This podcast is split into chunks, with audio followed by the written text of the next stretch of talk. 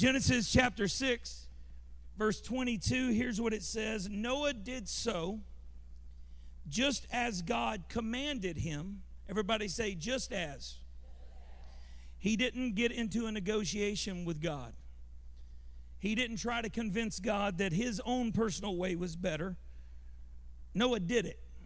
Just as God commanded him, so he did. Rescue is best discovered through the story of Noah. And over the past few weeks, actually, today is the sixth sermon in the rescue mini series, if you will. And we've been unpacking almost verse by verse different things about the man Noah and how God provided rescue in the world through the man Noah. And we learned about the ark. We learned about preparing rescue. We learned about getting ready. We learned who Noah was and all these things. And today, if you need a title, I'm just going to simply title this Entering Rescue. Everybody say Entering Rescue. In the, in the scripture that we read, Arlene, if you don't mind, can you put that verse 22 back up on the screen? I want you to see this because God is saying something very specifically here that I don't want you to miss because it's really, really important. It says, just as God commanded him. Everybody say, God. By the way, I have you repeat to make sure that you're still awake with me. Is that okay? Keem, you awake? Praise God. Just as God commanded him. And as we've learned over the last few weeks, and by the way, if you missed anything, you can get caught up on YouTube. You can you can catch us up on Facebook or on the NOLA Church app or at nolachurch.com. You can find I don't know what just happened, but that's really cool. That was neat. Yes, Lord. Yes, you minister in the darkness and then your grace comes to life. Praise the Lord. That was unplanned. Isn't that cool? I love when technology messes up and just cool. All right, we're back in it. Cut, restart. Here we go we've learned that the language of the Word of God is not the language that we speak, right? We speak English ish. We're in Southeast Louisiana. We're not real sure it's, it's really English. It's something, y'all. Shy, shy, it's something. Boy, uh, laissez le bon temps rouler. Hi. Hi is better than I, because I means you're having fun. Hi means I've had so much fun I'm give out. But the language of the Bible is different, and also depending on where you're at in the Word of God. If you're in the Old Testament, it's ancient Hebrew or biblical Hebrew. Sometimes it's referenced as Aramaic, and then you get into the New Testament, and the vast majority of the Word of God was written in Greek, and specifically Koine Greek, which was the more common language. But here in verse 22 of chapter 6, Moses, who is the author that God is using to actually pen the words, he's using some very specific phrases that I want you to catch here. And throughout chapter 6, as God is talking about what is going to be done, and as God is giving Noah commandments, it's always referencing him as God. Everybody say, God. By the way, this is one of those kind of churches, so everybody say, God. see, it just sounds better when you add that AWD and a God you know God's David is God moving in your life. Amen. David's over there going, Serenity now, serenity now. God is moving throughout the book of Genesis, and in chapter 6, he's being referenced as God, and that's making a difference because the word that Moses used here is not a name, it's actually a reference to the majesty of God. And the Hebrew word that we see here is the word Elohim, or Eloach, if you speak Hebrew and you have enough phlegm to actually make it come out. But Elohim is not a reference to a name, it's a reference to the vastness of his majesty, the all encompassing, all powerful, all existing, the one who reached inside himself and began time by taking something out of himself. Y'all remember all the way back in creation. The Elohim, that's who he's talking about. And we see the Elohim as the God of judgment, not like anger judgment, like raining down hellfire and brimstone, but judgment is justice. Everybody say justice. Like, I know what needs to be done right, so I'm going to insert myself into the story. And this is how, throughout chapter 6, Moses references God as Elohim. He wants us to see that God is preparing rescue from his vastness. But now I want to show you something different. And just as Noah accomplished everything he was commanded to do through the righteous judge, the righteous judge, the God of all gods, the Elohim, gave him the power to accomplish the work. We begin to see something different in Genesis chapter 7, verse 1. And here's what it says Then the Lord said to Noah, You see the difference there. We'll come back to it. Go into the ark with all your household, for you alone have I found righteous before me in this generation. So, is he talking about another God? Is there someone else talking to Noah? Does God have multiple personality disorder? Or is there another truth being buried even in the way that God is being referenced. And I would submit that that is actually what's happening. Because you see in chapter 6, as, as Moses is wanting us to get this story of the vastness of deity, the vastness of divinity, speaking justice into a chaotic, sinful world, now he turns to the individual. And you got to see this. The Lord said, God is Elohim, but what is Lord? Lord, especially when you see it in the Bible in all caps. And if you've read the Bible, how many of y'all have read the Bible? If you haven't read the Bible, don't raise your hand. You're in a church, you're supposed to read the Bible.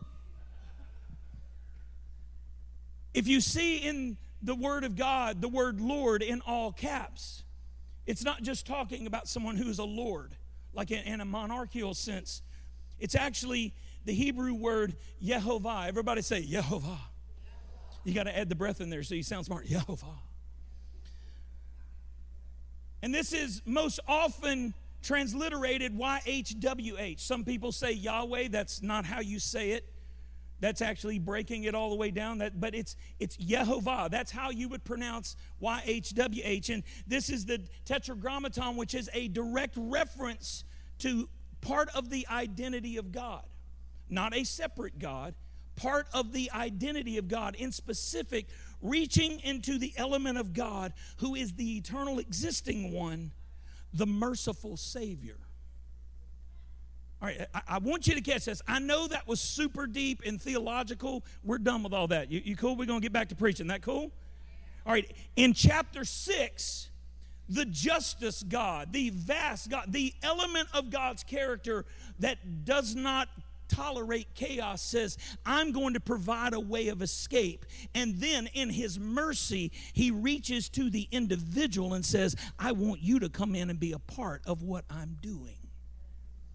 God is not coming at you as an individual with his righteous indignation. He is reaching to you with his powerful arm of mercy and grace, saying, I have made a way for you to enter into my rescue, but you have to trust me through the process. Is this good?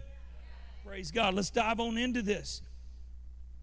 Basically, what you can see and the difference between Elohim and Yehovah is this truth, which is judgment, commanded Noah to prepare the ark.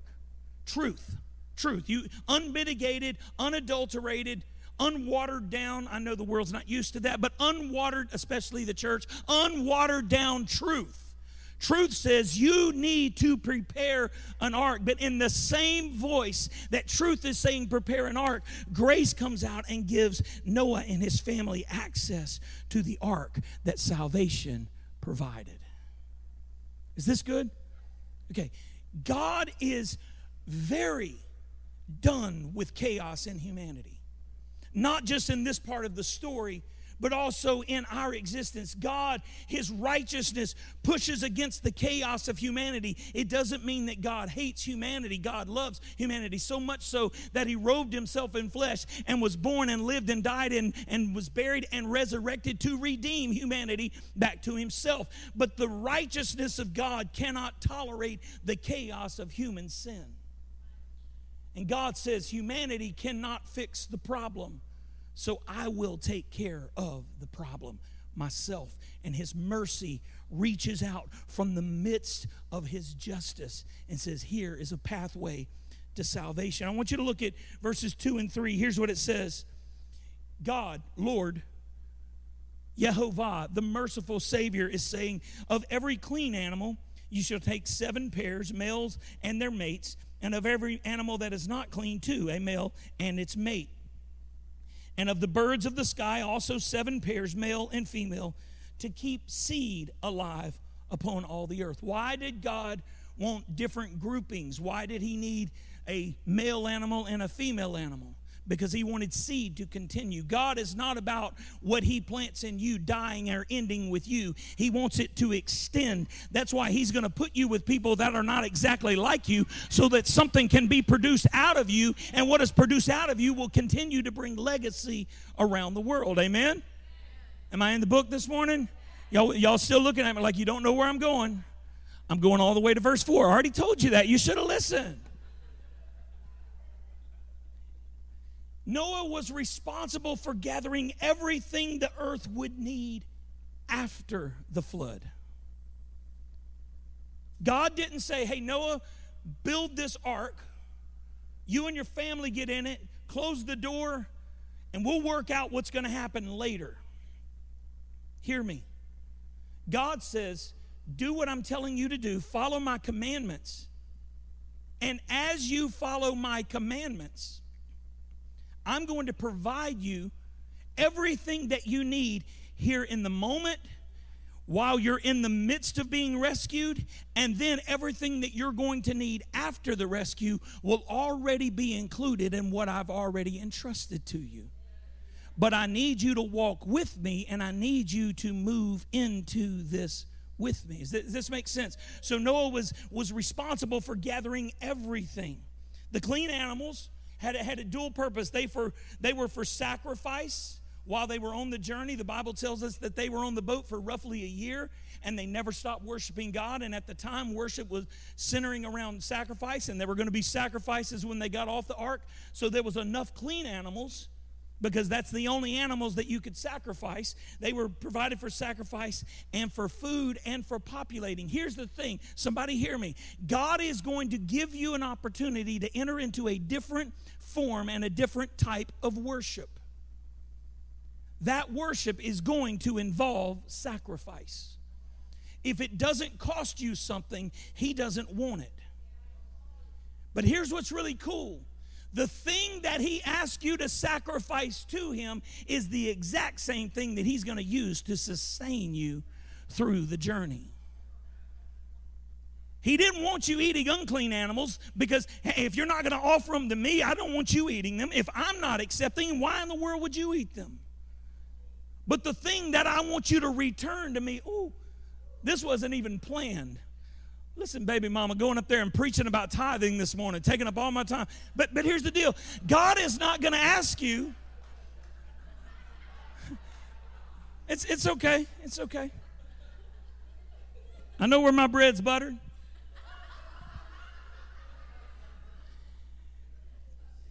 People say, oh, pastors always talk about money. By the way, that's not the truth. Pastor's wife is always talking about money. I'm just kidding. I'm just kidding. But here's the deal tithing is not about money. And by the way, she didn't talk about that because the church is in financial trouble. She's talking about this because God's touching on her heart, saying, There's people who don't trust me. And they're not getting what they need to be sustained. I'm not just talking about money, I'm talking about time, talent, and treasure. All these things shall be added unto you. Seek first my kingdom and my righteousness, the all things that we all need. It's not happening because you don't trust God and you're scared to death to let go. You got a death grip on 10%. Like you can't even pay your bills on 10%. But you got a death grip on 10% saying, I can't let go of it. They didn't teach that to me in my last church. It's not my fault they didn't teach you the Bible.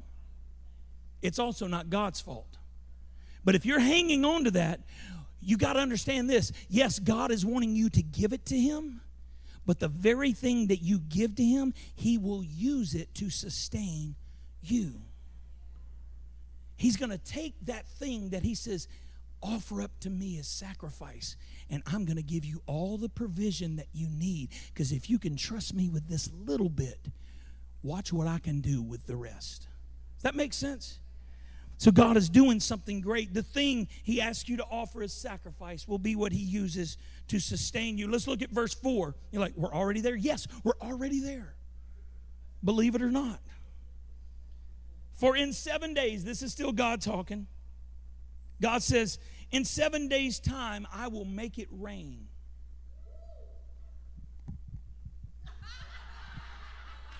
I'm pretty sure that's not what he was talking about. But you relate to it.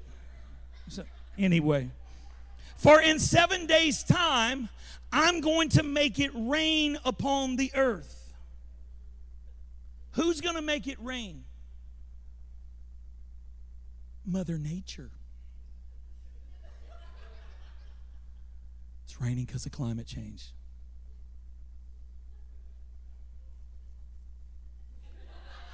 I don't know what was said, but it was low and rumbly. You don't have to repeat it. But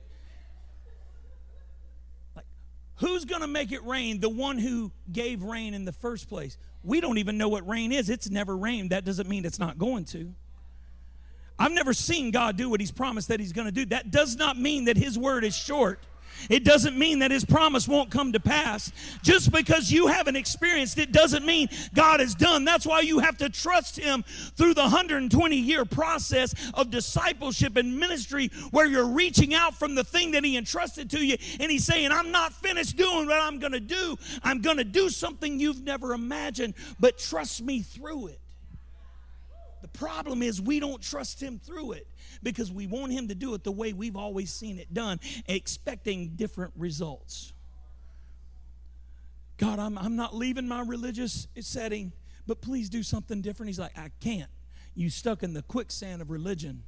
You're stuck in the quicksand of your denominationalism. You're stuck in the quicksand of your spiritual ignorance. I can't do anything new in you because you're stuck and you won't move. But because you won't move, I'm going to rain. It's going to rain on your head. And when the rain falls down, it's going to shake up everything that's around it. And where you have been stuck, the rain is going to make it a little mushy. It ain't even in the notes. I'm just traveling here. We're going to see what happens. But God is doing something, but you can't stop the rain from coming.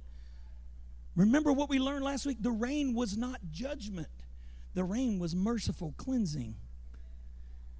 God hated everybody and he sent the flood and killed. No, God saw what the chaos of human depravity was doing to his creation and he said, I'm going to give them a fresh start and I'm going to give them a water baptism.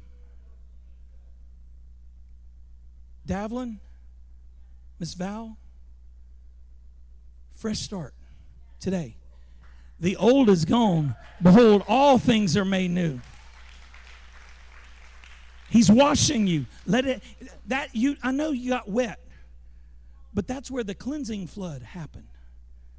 That's where the blood of Jesus was applied to your life. It's not just a public declaration of something that's happened on the inside. It's definitely that but not just that. And when the church stops just there, oh, it's a public declaration, they forget the fact that it's only in the cleansing flood that our sins are washed away forever. It's not just about telling the world what happened, it's about telling yourself, I am no longer bound to anything that I have been up to this point. In seven days' time, I'm going to make it rain because the world needs a cleansing.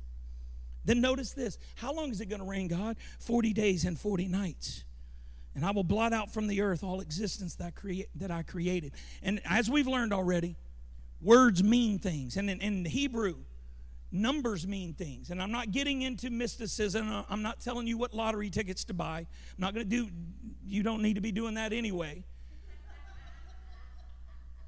And by the way, if you rail against taxes, don't play the lottery because that's a tax on your poverty. So, but anyway, you didn't ask for that, but you're welcome. Numbers mean things. I, I just, I play the ponies a little bit. Trust in the Lord with all your heart and lean not to your own understanding. I, I do my scratches, Pastor. I do my scratches. I'm, I'm going to get good. Why are you trusting in man? Man can't provide anything for you. Why, why, why are you like playing games of chance trying to find sustenance? Why not go to the one who gave you life? reason you got to play those games is because you're going to hang on to that 10 percent. Anyway, another sermon. Numbers mean things. Okay, seven. Let me break this down. I'm almost done. The number seven represents completion or perfection. Seven is not God's lucky number. God is not superstitious. God doesn't need fortune cookies. God doesn't need to go down to the quarter in Jackson Square and get his palm read.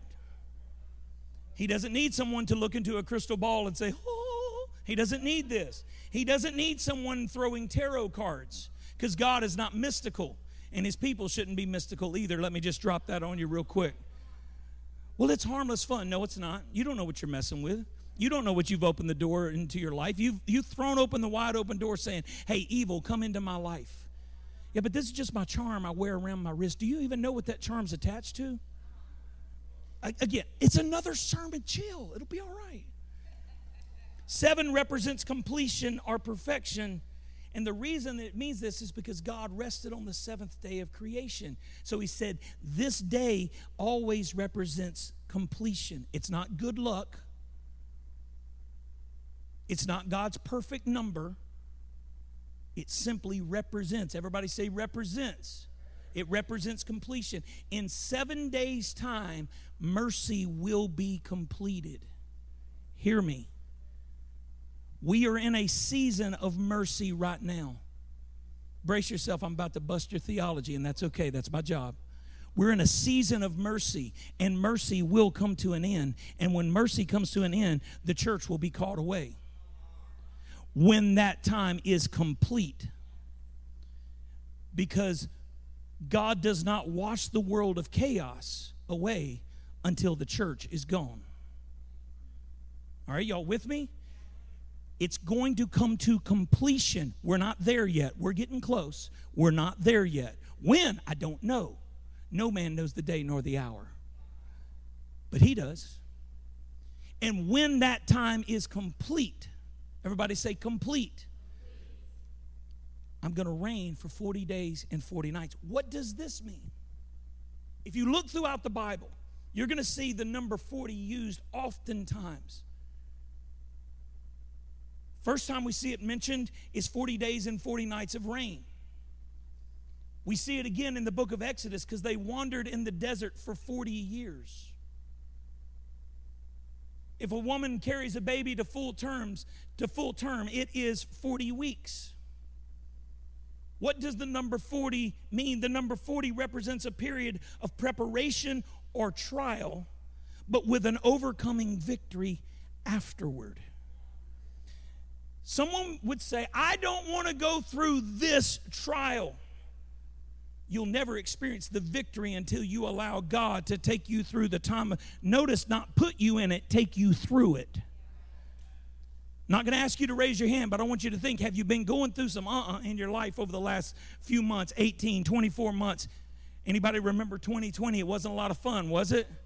Brace yourself, it's probably about to come back and all that can shake is going to shake.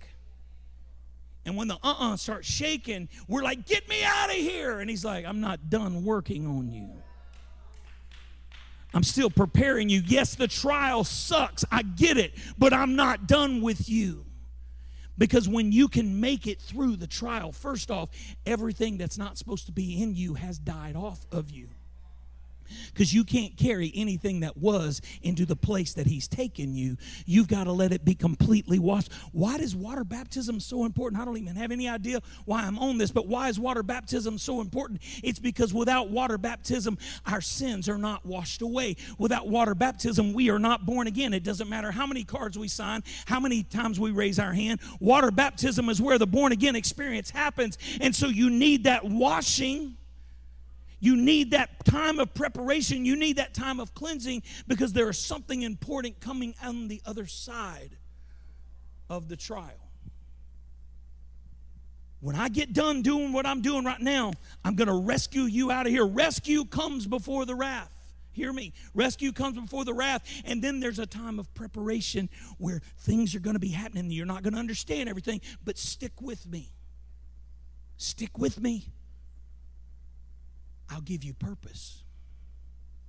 Stick with me and I'll make you effective in this world. Stick with me and I will take you to places you can never even imagine.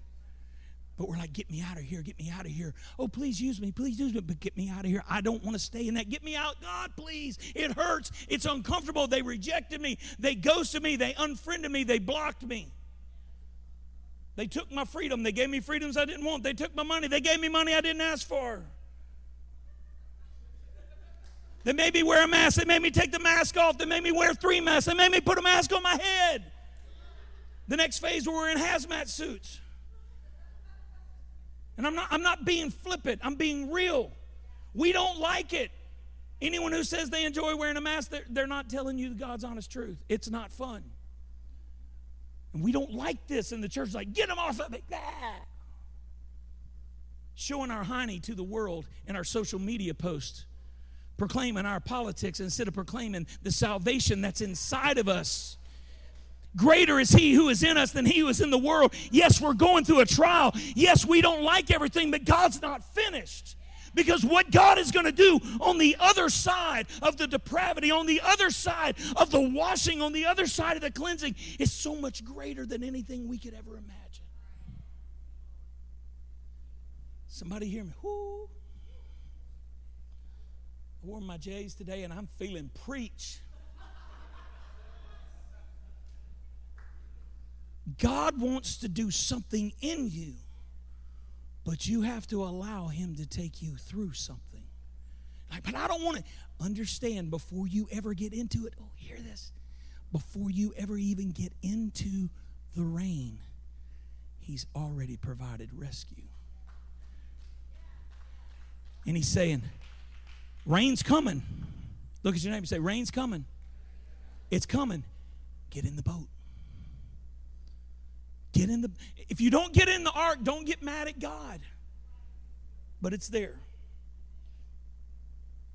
Verse 5. And Noah did just as the Lord commanded him. Y'all come help me out. And Noah did just as the Lord commanded him. Notice this. He didn't do everything that justice demanded. He did everything that the merciful Savior commanded him to do. He did everything mercy said do. And because he obeyed unequivocally, he was invited to enter into rescue. How do we know that he obeyed? The Bible says he believed God. What, what does that mean? He believed God. He trusted, he relied, he obeyed. Y'all, y'all remember TRO? He trusted, he relied, he obeyed. That's what belief is. Belief is not accepting Jesus as your personal Lord and Savior. Belief is trusting, relying, and obeying. It's not saying, count me in your numbers for social media, Pastor. That's not what it is. That's not belief. Here's what it is you said it, I don't understand it, but I trust who you are. And I cannot rely on myself anymore. And I will obey everything that you say do, even if I don't like it. Trusting, relying, obeying. That's belief. Noah believed God, and his reward was rescue. Hear me. God wants to rescue you out of your situation. In fact, I think right now be really good if every head would be bowed, every eye would be closed. God wants to rescue you out of your situation. And He wants to give you the reward of rescue. But He can't do it if you're not trusting Him, you're not relying on Him, and you're not obeying Him. And hear me, right now, you're living in the time where God is reaching and the door to salvation is open. But there is coming a day when that door is going to close. There's coming a day when God is going to speak to Noah and say, Get into the ark, and I'm going to close the door. Noah did not close the door, God did. That time is coming to a close. And you won't be able to negotiate with God anymore but right now, you're living in the time when He's saying, Hey, come unto me, all who are weary and heavy laden, and I will give you rest. Come to me, all who are struggling. Come to me, all who are broken. Come to me, all who are weary and downtrodden. Come to me, all the ones who are overwhelmed. Come to me if you're hurting and, and, and you just don't know where to go. Come to me and let me give you rest. In other words, let me give you rescue.